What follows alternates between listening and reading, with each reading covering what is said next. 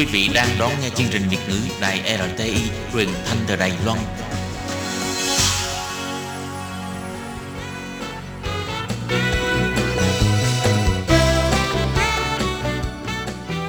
Chuyên mục Nhịp sống Đài Loan Chuyên mục này sẽ đem đến những thông tin mới tại Đài Loan diễn ra trong thời gian gần đây do Lệ Phương thực hiện.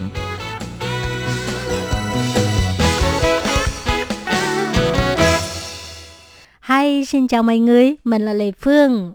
Các bạn thân mến, trong chung một nhịp sống Đài Loan hôm nay, lê Phương sẽ kể cho các bạn nghe về câu chuyện của ông Vương Chính Hùng, chủ tịch của công ty sợi lượng tử Lập Thăng. Để theo đuổi ước mơ bảo vệ môi trường, ông đã bỏ ra 30 năm để nghiên cứu sản phẩm thân thiện với môi trường. Trong thời gian này, ông trải qua rất nhiều khó khăn, thậm chí phải bán bất động sản và đôi khi không có một đồng xu trong người. Tuy vậy, ông vẫn không bỏ cuộc và để biết được cái kết là như thế nào thì à, bây giờ Lê Phương sẽ mời các bạn đón nghe nội dung sau đây nha.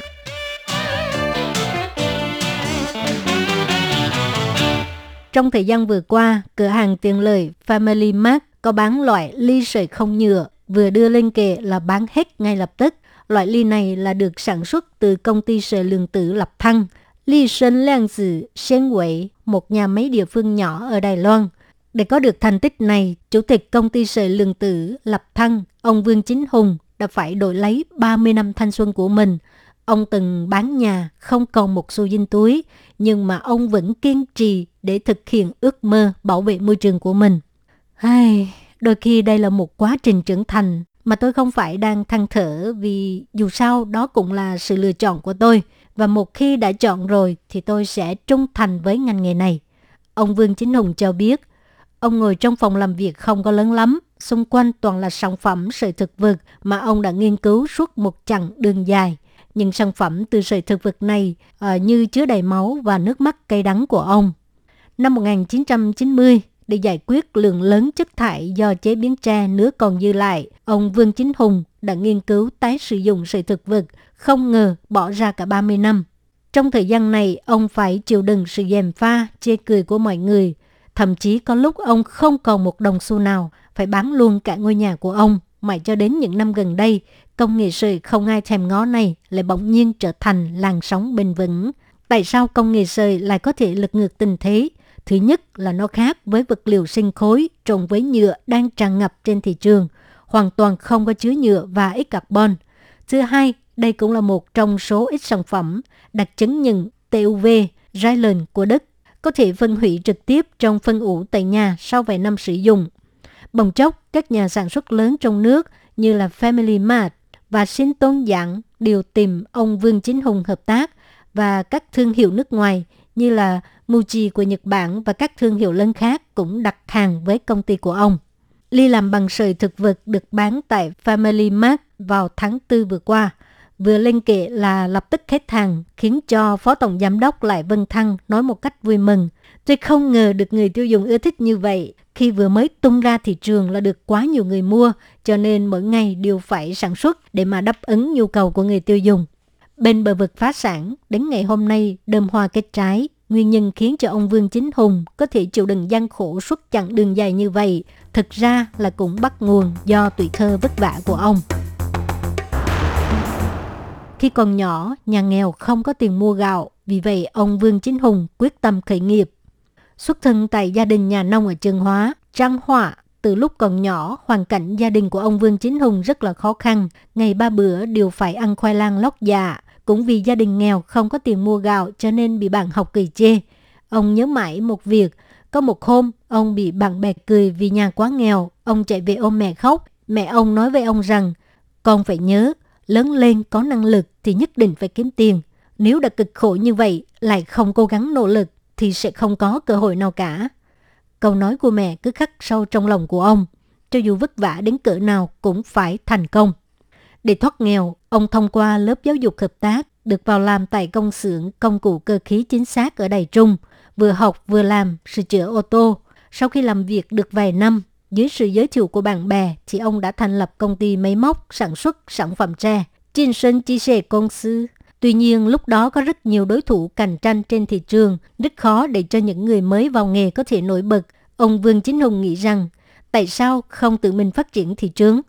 Vì không biết tiếng Anh cho nên ông tìm đọc tài liệu khắp nơi, rồi liên hệ với Hiệp hội Phát triển Ngoại thương của Trung Hoa Dân Quốc, dần dần phát triển các thị trường mới như Đông Nam Á và Trung Mỹ, thậm chí còn nhận được đơn đặt hàng từ Nhật Bản mà những người làm cùng nghề không dám chạm vào. Lúc đó, khách hàng Nhật Bản muốn phát triển sang tre, ai nấy cũng thấy nực cười. Tre mộng và rỗng thì làm sao trở thành chất rắn được chứ? Ông Vương Chính Hùng cho hay, nhưng vào thời điểm đó, để đột phá thị trường, ông đã cắn răng nhận đơn đặt hàng.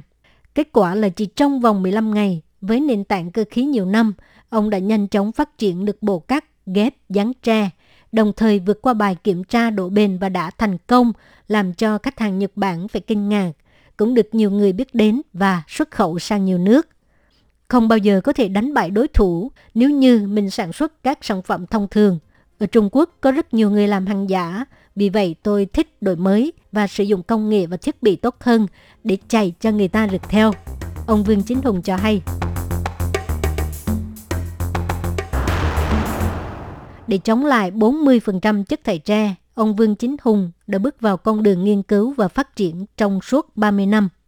Nhưng sau một khoảng thời gian làm việc, ông Vương Chính Hùng phát hiện việc chế biến tre có một vấn đề rất lớn, đó là chỉ có 60% tre được sử dụng trong quá trình chế biến.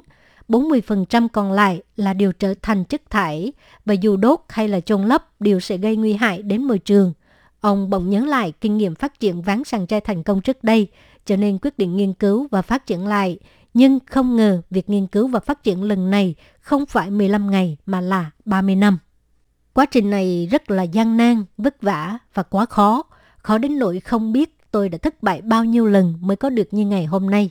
Ông Vương Chính Hùng cho biết, ông cũng đã thử biến chất thải thành viên nhiên liệu, nhưng hiệu quả không tốt cho nên bỏ cuộc. Rồi ông cũng thử công nghệ tái chế ngành giấy, nhưng lại phát hiện hóa chất và nước thải trong quá trình tái chế này gây ô nhiễm nghiêm trọng, càng tồi tệ hơn. Sau nhiều lần thất bại, ông Vương Chính Hùng đã nảy ra ý tưởng dược phẩm và nước thải là những điểm khó khăn.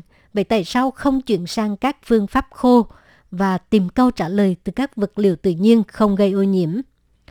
Không phải học hóa học cho nên ông không giỏi thay đổi thành phần hóa học của vật liệu. Vì vậy, thay vào đó, ông chọn cách bảo tồn tính chất của sợi và cho thêm nguyên liệu để chất thải sợi cũng có thể được tái chế mà không cần nước, tái sinh thành vật liệu mới và xử lý thành hình dạng. Khi đó, ông Vương Chính Hùng nhớ đến chất cầu gạo nếp cổ xưa. Hồi xưa, người ta dùng gạo nếp làm chất kết dính tự nhiên. Nếu tinh bột có thể được chế biến và chiết xuất theo cách tương tự, thì cũng có thể sử dụng làm vật liệu sợi thực vật và sau đó định hình. Cuối cùng, thêm vật lực chịu nhiệt tự nhiên vào lớp ngoài là có thể đảm bảo quá trình xử lý và khả năng chịu nhiệt của các sản phẩm sợi thực vật. Tuy nhiên, dù được sự ủng hộ của nguyên lý, nhưng việc triển khai rất là khó khăn, nhất là vào những năm 1980 khi sản phẩm nhựa thịnh hành, việc nghiên cứu sợi thực vật hoàn toàn không có người đi trước để tham khảo, cho nên ông Vương Chính Hùng phải không ngừng bỏ vốn đắm mình vào nghiên cứu, rồi còn phải đi khắp nơi để tìm kiếm máy ép nhựa để thử nghiệm nhằm đảm bảo tính năng của các hạt sợi thực vật có thể so sánh với nhựa. Hết tiền bán bất động sản và không còn một xu dinh túi.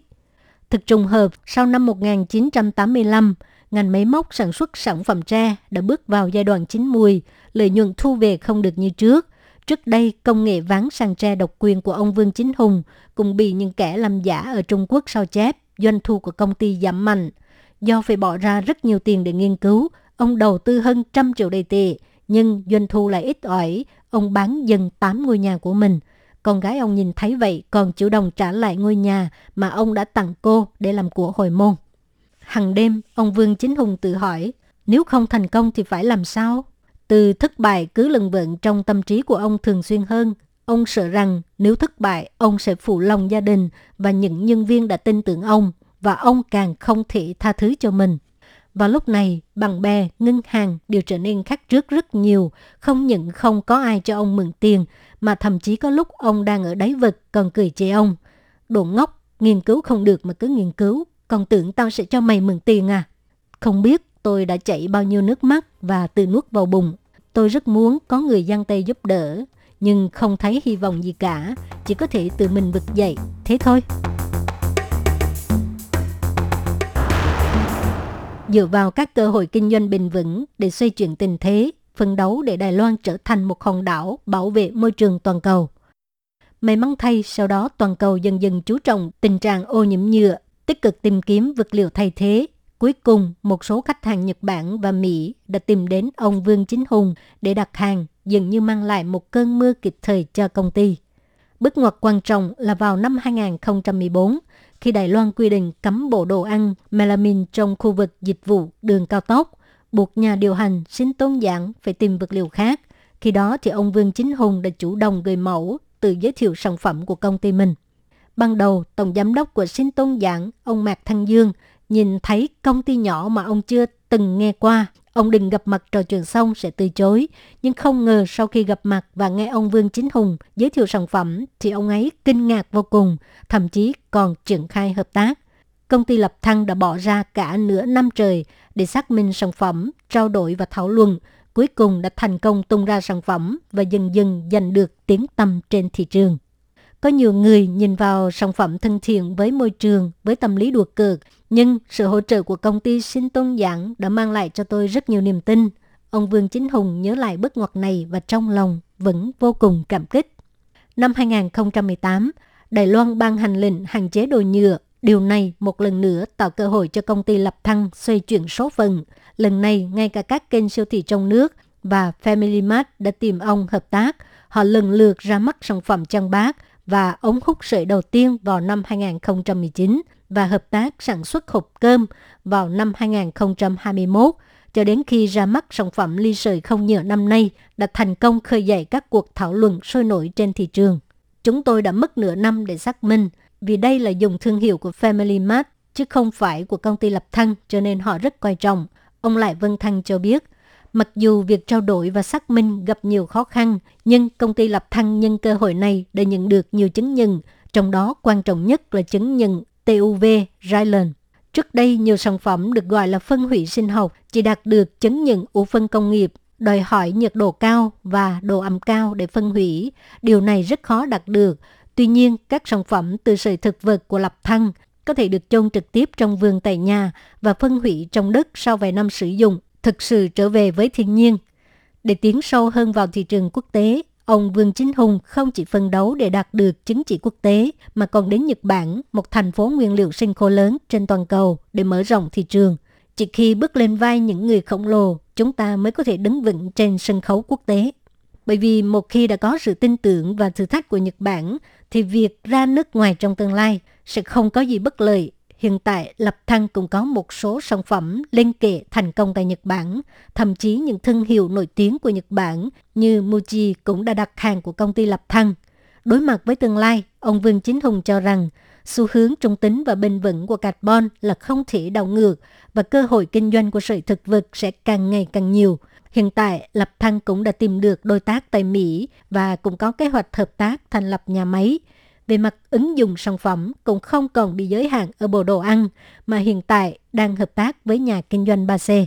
Tuy nhiên, Lập Thăng cũng phải đối mặt với hai thách thức lớn. Thứ nhất, trên thị trường có rất nhiều sản phẩm thân thiện với môi trường, giá rẻ. Làm thế nào để cải thiện cơ chế thị trường xác minh và giáo dục thị trường vẫn cần sự nỗ lực chung của chính phủ và các ngành. Thứ hai, giá sản phẩm nhựa vẫn thấp hơn nhiều so với sản phẩm sợi thực vật – làm thế nào để nâng cao khả năng cạnh tranh của sản phẩm sợi thực vật là một vấn đề lớn đối với Lập Thăng. Ông Vương Chính Hùng cho hay, bảo vệ môi trường không phải là chuyện của riêng một thế hệ. Tôi hy vọng sẽ xây dựng Đài Loan trở thành một hòn đảo bảo vệ môi trường nổi tiếng thế giới. Ông hy vọng trong tương lai, các sản phẩm từ sợi thực vật sẽ càng ngày trở nên phổ biến, thay thế nhựa dùng một lần, tạo ra nhiều lợi ích cho con người, môi trường, ngành công nghiệp và du lịch đồng thời dẫn dắt giới trẻ hướng đến một Đài Loan bình vững.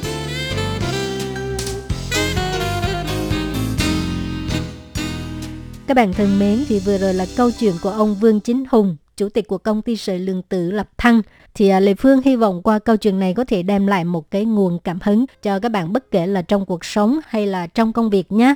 Và các bạn thân mến, chung một nhịp sống Đài Loan hôm nay đến đây xin tạm chấm dứt. Cảm ơn các bạn đã đón nghe. Bye bye!